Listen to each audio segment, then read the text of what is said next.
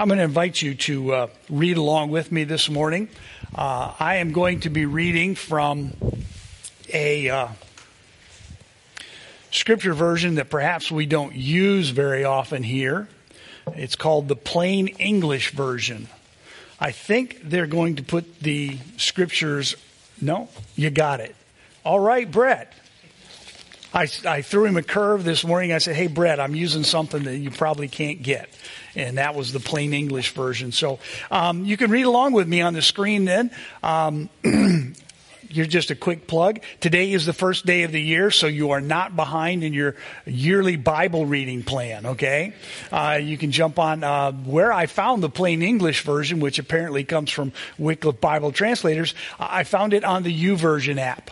And you can go on the YouVersion app and you can read the various translations of the scripture. Uh, sometimes it gives us a little better idea, maybe, of what uh, the writer intended. The other thing you'll find there are Bible reading plans. Uh, I use that myself. I'm in the midst of a, uh, a, read through the Bible in a year program, and it tells you every day what scriptures to read. And if you get behind, it kind of reminds you, and you can always catch up. So, uh, just kind of a plug there. Put yourself into the scriptures this year.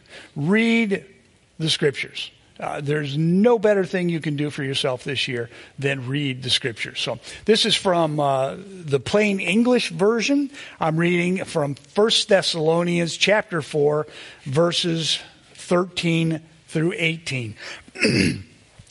Christian friends, we are now going to tell you about people that have already died. We don't want you to be sad when you think about them. Other people that don't believe in Jesus they don't know what will happen to them after they die. So when their friends die, they get really sad. But if our Christian friends die, we don't have to be really sad like those other people. Listen, we want you to understand this properly. You see, we believe that Jesus died. And after that, God made him alive again. So we also believe that when Jesus comes back to this earth, all the Christians that already died will come back with him. Jesus will bring them all back with him. You see, this is the message that Jesus, our leader, told us. And we tell this same message to you. Those of us that are still alive when Jesus comes back, we will not go and meet him before the Christians that already died. It will happen like this our leader, Jesus himself, will come down from heaven, and while he is coming, everyone will hear him call out. And they will hear the voice of the boss angel, and they will hear the sound of God's trumpet. Then, first of all, those people that belonged to Jesus Christ and already died, they will come back to life. And after that, God will get those of us Christians that are still alive at that time, and He will take us up into the clouds with the Christians that already died, and we will all meet with Jesus, our leader, way up in the air. And so after that, we will be with Jesus all the time, forever. So think about this message and talk to each other about it and help each other to stay strong so that you are not sad when your Christian friends die.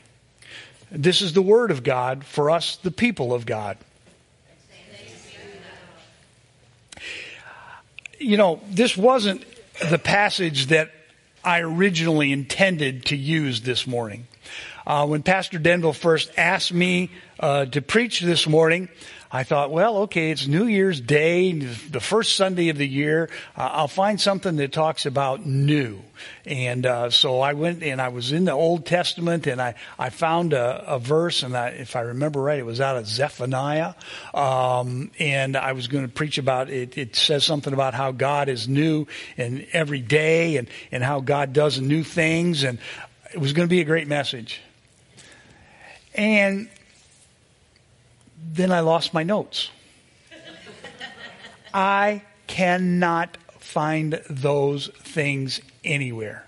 I mean, I had stuff scribbled on a piece of paper like I usually do, and it was on my desk, and I don't know where it is. And so, uh, you know, I thought, well, what am I going to do? And the Lord led me here. I, I'm not real sure why, except this is a message of hope. And Hope is something that we need, especially after 2022, don't we? Paul is writing this letter to the church at Thessalonica to teach them a little bit about uh, about what Jesus taught, a little bit about how to operate in the church. Um, and he, he, comes to a, a, a part here uh, in the la- latter part of his uh, letter where he begins to talk about an experience that is common to all of us, and that is the experience of grief. Now, every one of us here have experienced grief at some point or another, and I will guarantee you, I'm sorry, but we will experience grief as life goes on. It's just a part of the human experience. Um, I'm not sure that's the way God intended it at the beginning, uh, but because of sin in the world, we now experience sadness and death and grief, and it's a common experience. Um, if you read some of the other versions, it says Paul says, "I do not want you to sorrow." Uh, as other people. Uh, that's one of the, or uh, the message says, I don't want you to carry on like other people. Um, grief is, uh, it's an anguish, it's distress, it's heartache, it's sorrow. There's lots of different ways to say it. It's woe. It's what we experience following loss. And it can come in lots of different ways. As I was reading uh, through some of the information about grief, I found there are uh, I don't know how many things there are, but there are a lot of different things that can cause us grief. And the first one, of course, is death. When someone that we know, someone that we love passes away, we grieve. We, we just, you know, there's so many words that come to mind there, but we experience loss. And death is not the only thing that can cause us grief. I, listen to some of the things on this list. Estrangement. When we lose a relationship, uh, sometimes because of distance, sometimes because of animosity, uh, whatever it might be. When we lose a relationship that's important to us, uh, it causes us to grieve. Uh, you know, when we break up with a boyfriend or a girlfriend, or a marriage comes to an end, or we have a fight with our best friend or our family member. It causes grief. So does financial loss or illness and an injury or relinquishment, when we're forced to give up something like a dream, when we're forced to say, that can no longer be a part of my life, or that will no longer be a part of my life, it causes us grief. We're sad. We're a little bit diminished.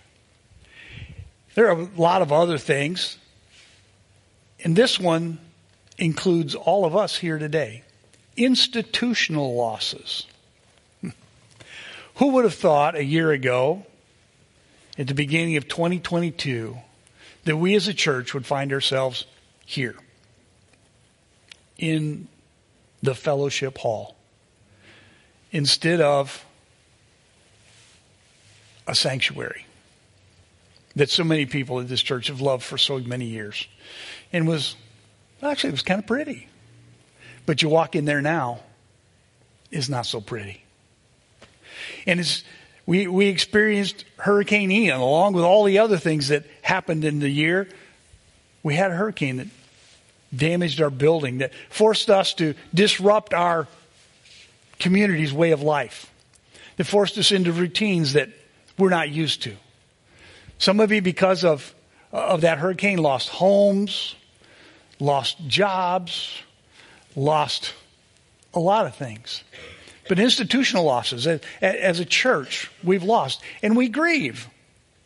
You know, you walk in, and, and I've heard it over and over again because I've taken a, lot of people into the sanctuary to show them what's happened, you know, and they walk in and they, oh, it's so sad. Oh, I can't hardly stand it.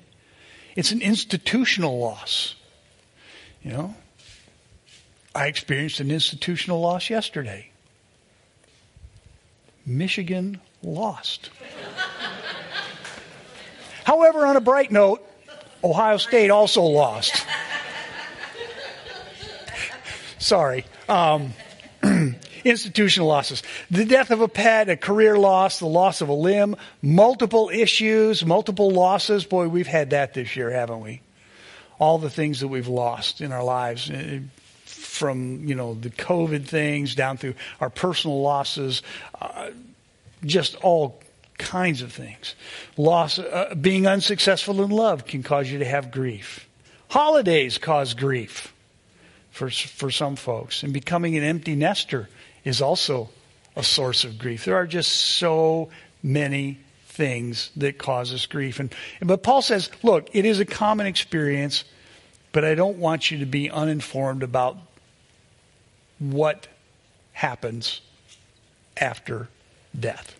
He says, it's the most common form of grief, one that we've all experienced at some point in time or another. But he says, I don't want you to be uninformed. I don't want you to, to, to not understand what's going to happen. He says, I want you to know that when we die, and it, it says, when we are asleep in Christ in death, when we've died, when we're dead and buried, when we sleep in death, we can still have hope. We can still have hope. Beyond this present life, he says, I, I don't want you to be like other people who don't have anything to look forward to because this life is not all there is. Personally, I'm glad for that. Um, the older I get and the more it hurts, uh, the more I kind of look forward to a time when there's no more pain and no more tears. But this life is not all there is. I, I've, over the years, done uh, a lot of reading. I read things like psychology and sociology and anthropology. And you know, one thing I have discovered that almost every culture that has a recorded history, and even some that don't, apparently have a belief in life after death. I, don't know what part of us uh, that God created that uh, causes human beings to understand that life doesn't end when the heartbeat stops. There is something after this. Now, there's some debate about what that is among people. Some people think it's just annihilation. You go to sleep and that's the end of you. The Bible teaches us different. The Bible teaches us that there is life after death. There is a heaven and a hell there is a place where those who believe in Christ can go and see those who have passed on before. Did you catch all that? Those who are asleep in Christ, those who have died. Basically, we're going to have a big family reunion. And it's going to be a good time. Paul says, I want you to understand that death is not the end. I want you to have hope. I want you to know that those who have died while believing in Christ will rise again and we will be together again. And that's kind of the most important part. I, you say it real quick. I said, those who died in Christ. If you read verse 14 and, and it says, We believe that Jesus died and after that, God made him alive again. So we also believe that when Jesus comes back to earth, all the Christians that already died will come back with him. Jesus will bring them all back with him. Those who have died in Christ, those who believe in Christ. There's the kind of separating point. Because we believe in Christ, because they believe in Christ, we will be reunited. That gives us hope that other people don't have. Now, some people, you know, they'll, when a, loved one dies, they say, well, you know, I kind of hope I'll see him again. You know, I, I don't know, you know. We can know that because that's the promise of God. That gives us hope. Um, the kind of hope that even in the midst of terrible tragedy can lift us up. Uh, many of you have probably heard of Steven Curtis Chapman. Uh, he's a contemporary Christian uh, singer, songwriter. Uh, you hear his songs on the radio a lot. Uh, some of you may know his story that he had a daughter uh, that died in an accident a few years ago. Parents' worst nightmare, right? My child dies. And he, he was saying this not too awfully long ago, our daughter Maria would have turned 16 today. And while this day has thankfully gotten a little less unbearable with the passing years, as our hearts have stayed anchored in the hope of God's promises that tell us the story is far from over, he says, sometimes I still just need to write out what I'm thinking and feeling. You never forget. You never, grief never totally goes away. But he says, it's gotten a little less unbearable as our hearts have stayed anchored in the hope of God's promises. He went on to say that uh, he's so thankful that God picked him to be Maria's dad. And he added these words, and I cannot wait to see your sweet face again. That's hope in the face of terrible tragedy. And the tragedy of losing children is not only his experience, but many of you are aware of the song, It Is Well With My Soul. Have you heard that? Any version of it? Ever heard that? It was written by a guy named Horatio Spafford. And it was back in the 1870s. He was a very successful lawyer in Chicago, and he had invested heavily in real estate in Chicago. Why do I keep emphasizing Chicago? The Great Chicago Fire, 1871, destroyed his financial empire, lost everything. And then um, he was in the process of trying to rebuild it, and, and uh, he and his family had uh, planned a vacation to Europe. Um, and then when he was in vacation, then he was going to go and he was going to help Dwight Moody and Ira Sankey, who were holding gospel uh, conventions uh, uh, across the country. Uh, he had financially supported them, and he and his family were going to go and be with them and help them out in their crusades. And uh, his business uh, required that he uh, remain in Chicago for a while, but he wanted his family to go on ahead. So he put his wife and his four daughters on a ship bound for England. And uh, on November 22nd of 1873, the ship, the Ville du Havre, uh, struck another ship and sank in 12 minutes. It was a few days later that he received a telegram from his wife. Two words saved alone. His four daughters had tragically lost their lives at sea. and it's uncertain. Uh, some say that uh, Mr. Spafford wrote the words to the song It Is Well With My Soul uh, as he passed by the area where his daughters uh, had uh, lost their lives, or it may have been a while later. But uh, for a man who had tragically lost his family to be able to write these words. A man who could say, When peace like a river attendeth my way, or when sorrows like sea billows roll, whatever my lot, thou hast taught me to say, It is well, it is well with my soul. Though Satan should buffet, though trials should come, let this blessed assurance control that Christ has regarded my helpless estate and has shed his own blood for my soul. My sin, oh, the bliss of this glorious thought. My sin, not in part but the whole, is nailed to the cross and I bear it no more. Praise the Lord. Praise the Lord. And Lord, haste the day when faith shall be sight. The clouds rolled back as a scroll. The trump shall resound and the Lord shall descend. Even so, it is well. It is well with my soul.